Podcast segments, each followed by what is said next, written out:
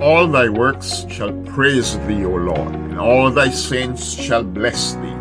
They shall speak of the glory of thy kingdom and talk of thy power, to make known to the sons of men his mighty acts and the glorious majesty of his kingdom. Thy kingdom is an everlasting kingdom, and thy dominion endureth through all generations. Psalm 145:10-13. You are listening to My Religious Struggles, the podcast.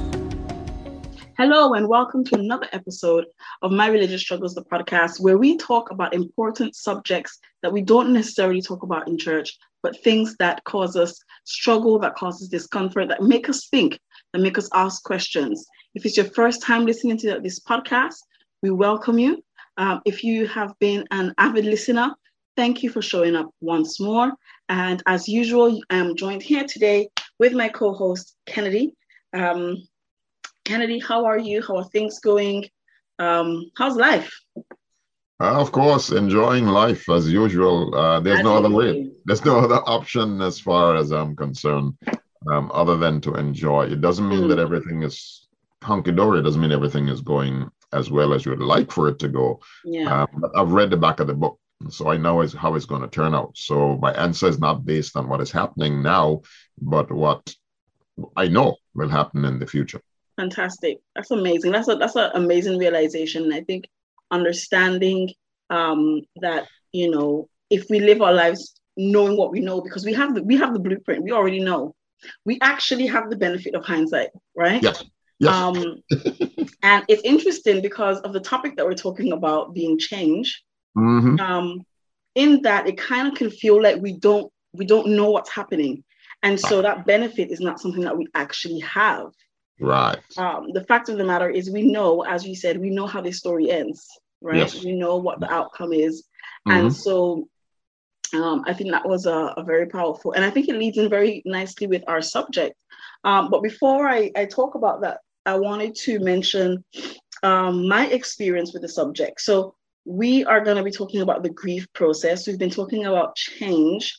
And you might be wondering, what does grief have to do with change? Mm-hmm. I keep forgetting how many years ago things were because of COVID, because of the pandemic and lockdown. It kind of feels like we've lost that year. So every time I think something was a year ago, it was actually 2 years ago, or three years ago. It was actually, you know what I mean? Yes. So I think it was about 3 years ago now. We came to visit family, yourselves, and some other extended family for a family reunion on my husband's side. And we had a conversation in one of the rare moments where we were able to sit down and talk. Because we were there for the reunion, you know, it got sort of busy, but we were able to have opportunity to speak. And you spoke to us about this concept of grief.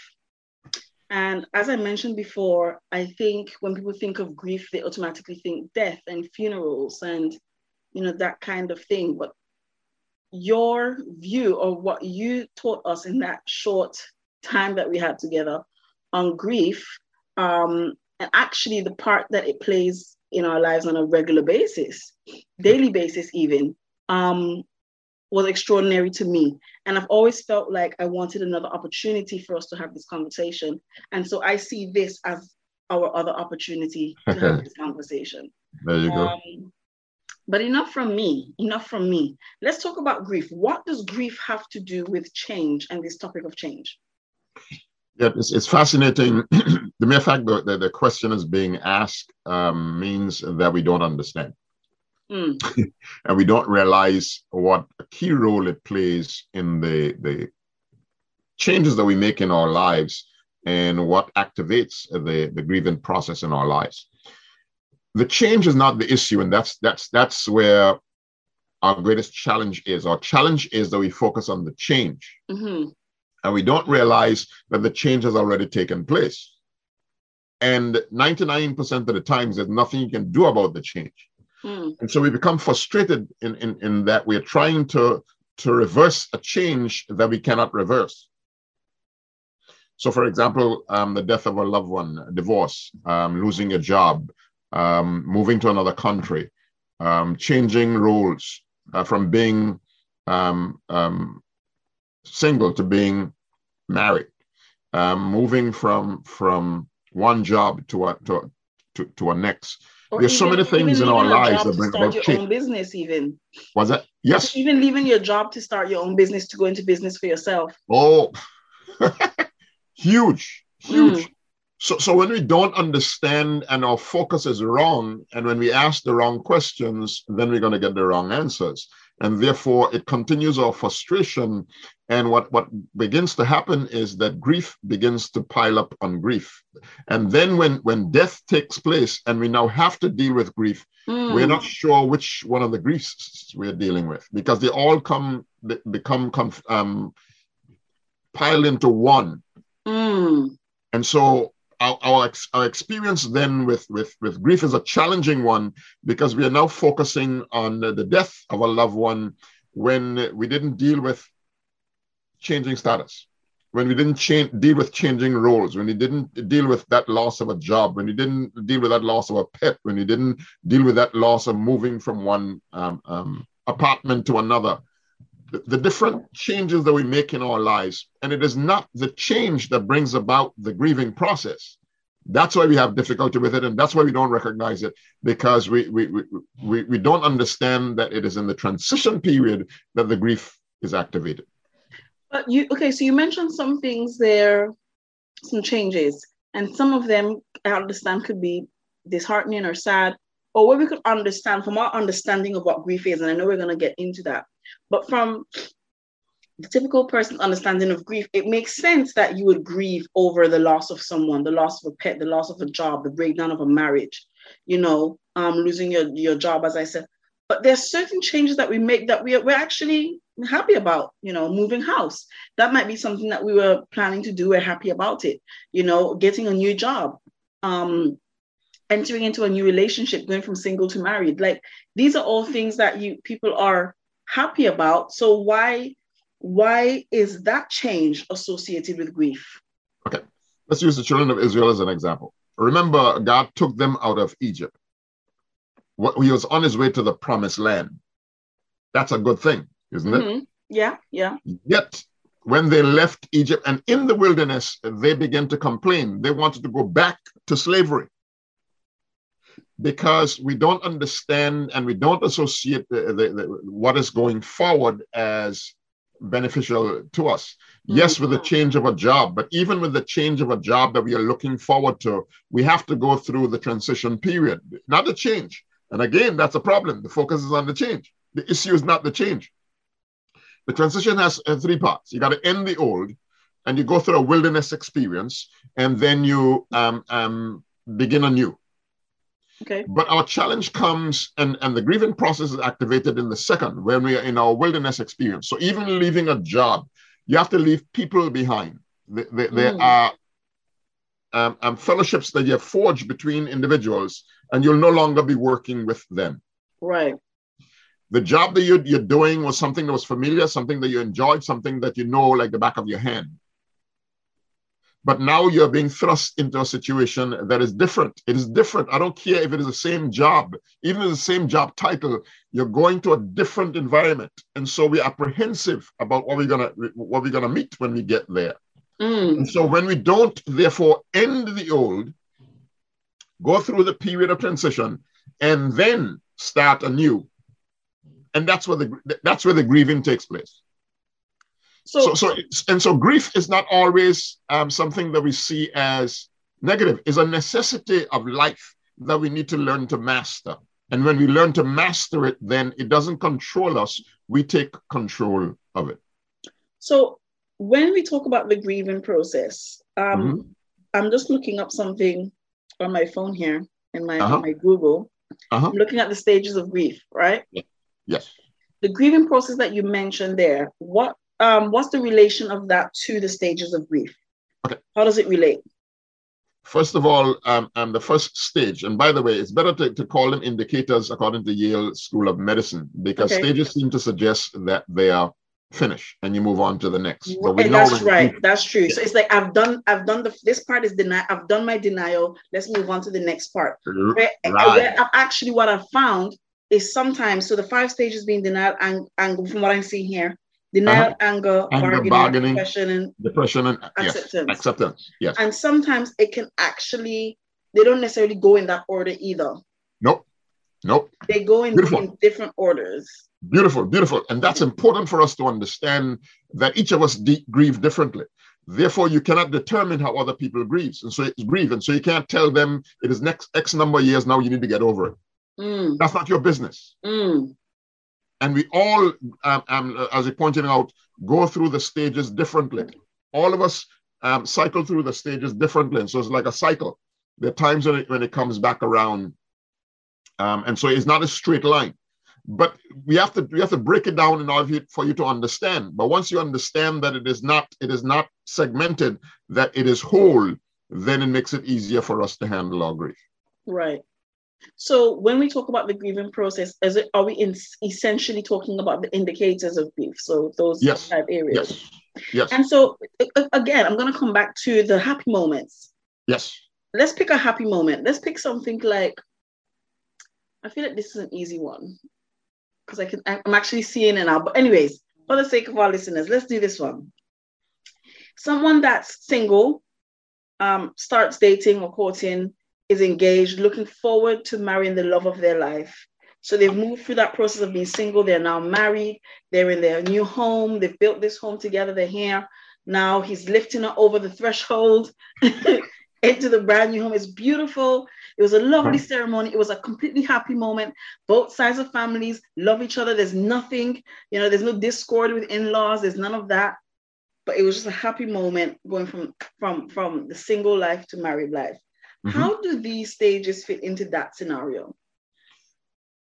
Well, first of all, there's some individuals who go through the process of denial that, first of all, that I got this mate. Mm. Can't believe that, because we see them as, okay, we begin to pinch ourselves. Is this real? Yeah. Is this actually me? I mean, he or she could have gotten anybody that they wanted, but they chose me. I never considered that to be a denial, but it makes sense. Yes, yeah. Some individuals experience numbness. Some individuals experience shock. But notice also that the problem is not that you're about to get married. The problem is that you're going through a transition period. And so you got to grieve for what was. So you're no longer going to be single. You cannot no longer decide by yourself. Mm. You have to involve somebody else in the process. And sometimes we experience anger as a result of that. After all, I'm a man, I'm a woman. Why can't I make my own decisions? Because you're in a different environment than you were before. Sometimes we go through the process of bargaining. When we begin to encounter some difficulties, because we're going to encounter some difficulties, we go through the bargaining stage where I wish that I wasn't married at this point in time. Mm. I wouldn't have to deal with this. I wouldn't have to put up with this. And then we go through the depression. It is a natural part of life. It's not a bad thing. I want us to understand that grieving is not a bad thing, because you're looking at it from a negative standpoint. That's why you can't associate grief with, therefore, happy occasions in our lives. Mm. It is until we begin to accept whatever it is and realize that the grieving process supports us. It doesn't destroy us. It's not sent to destroy us. It is actually sent so that we can move from one area of life, move from one section of life, move to another area of our lives, and really begin to enjoy life. I'm smiling because it's just so fascinating to me. It really is. Because I'm thinking about different things in my life, and I'm just thinking about, I can see the different areas, playing out. So I have a question. Before I get to that question, I want to mention, even with myself, going from working for someone, last year was the very first time where I was completely, the income that I receive is completely just my, from my business, right? So I've run businesses before. I ran my business before where it was my business plus, working for someone else in some capacity. Yes. Even when I was working in a self-employed capacity, I saw myself as working for that person because they were essentially my only client. Right. So they were sort of like my employer, but on a self-employed basis, right? Right. So I've always been dependent, if you like, on the one person for an income. Even if I had a side gig or whatever that was my own thing, my own business, Right. That was just like secondary income. For the first time ever, my first income was from my business. And that is something I've never done before. Right. So I say that to say, in being an entrepreneur, a business owner, running my own business, I have experienced these indicators of grief. Yes. All the time. Yes. Right. So this is where my question comes in. You mentioned about a cycle. Can you grieve about the same thing over and over, even if you come to the stage of acceptance? But and I understand why we don't call it a stage. But even when we come to accepting, can we go back to one of the other indicators and grieve the same thing over and over? Yes, yes. And one of the reasons we do that is because the grief is still there. I mean, the person, let's take the loss of a loved one or the loss of a job, for example. There are going to be times in your experience when it's not that you didn't accept it, but there are times when it's going to, you're going to remember. Well, I wish I was working for somebody now. Then I wouldn't have to worry about these bills. I wish that the money's not coming in fast enough. It's not that the money's not coming in, but it's not coming in fast enough to take care of the bills. And so you go through the grieving process and you begin to question yourself. You begin to bargain. You begin to, you get angry. You become depressed. So it's a part of the cycle of life. And when we begin to accept that as a part of the cycle of life, then it is easier for us, therefore, to take that energy. Because to me, grief is about our emotions. Our emotions, my understanding, boils down to energy. Mm-hmm. Mm-hmm. So instead of focusing our energy on the change, for example, we focus our energy on understanding the transition process and understanding the grief that we're going through. So it's easier for us to handle it because we recognize. So once we have dealt with the emotions, now that energy, we can take it now and be creative on our job, for example. Take that energy and focus it towards our spouse. Take that energy and focus it towards our children. What would you say to the person that's maybe going through one of the areas that we understand why they would grieve? Death of a loved one, loss of a job, whatever it may be. Where you say, or you said earlier, grief is a good thing, and we could use it to our advantage. What do you say to that person that's dealing with the death of a loved one? That says, listen, I cannot, there's no way I can turn this grief around. What would you say to them in this moment? Just give them time.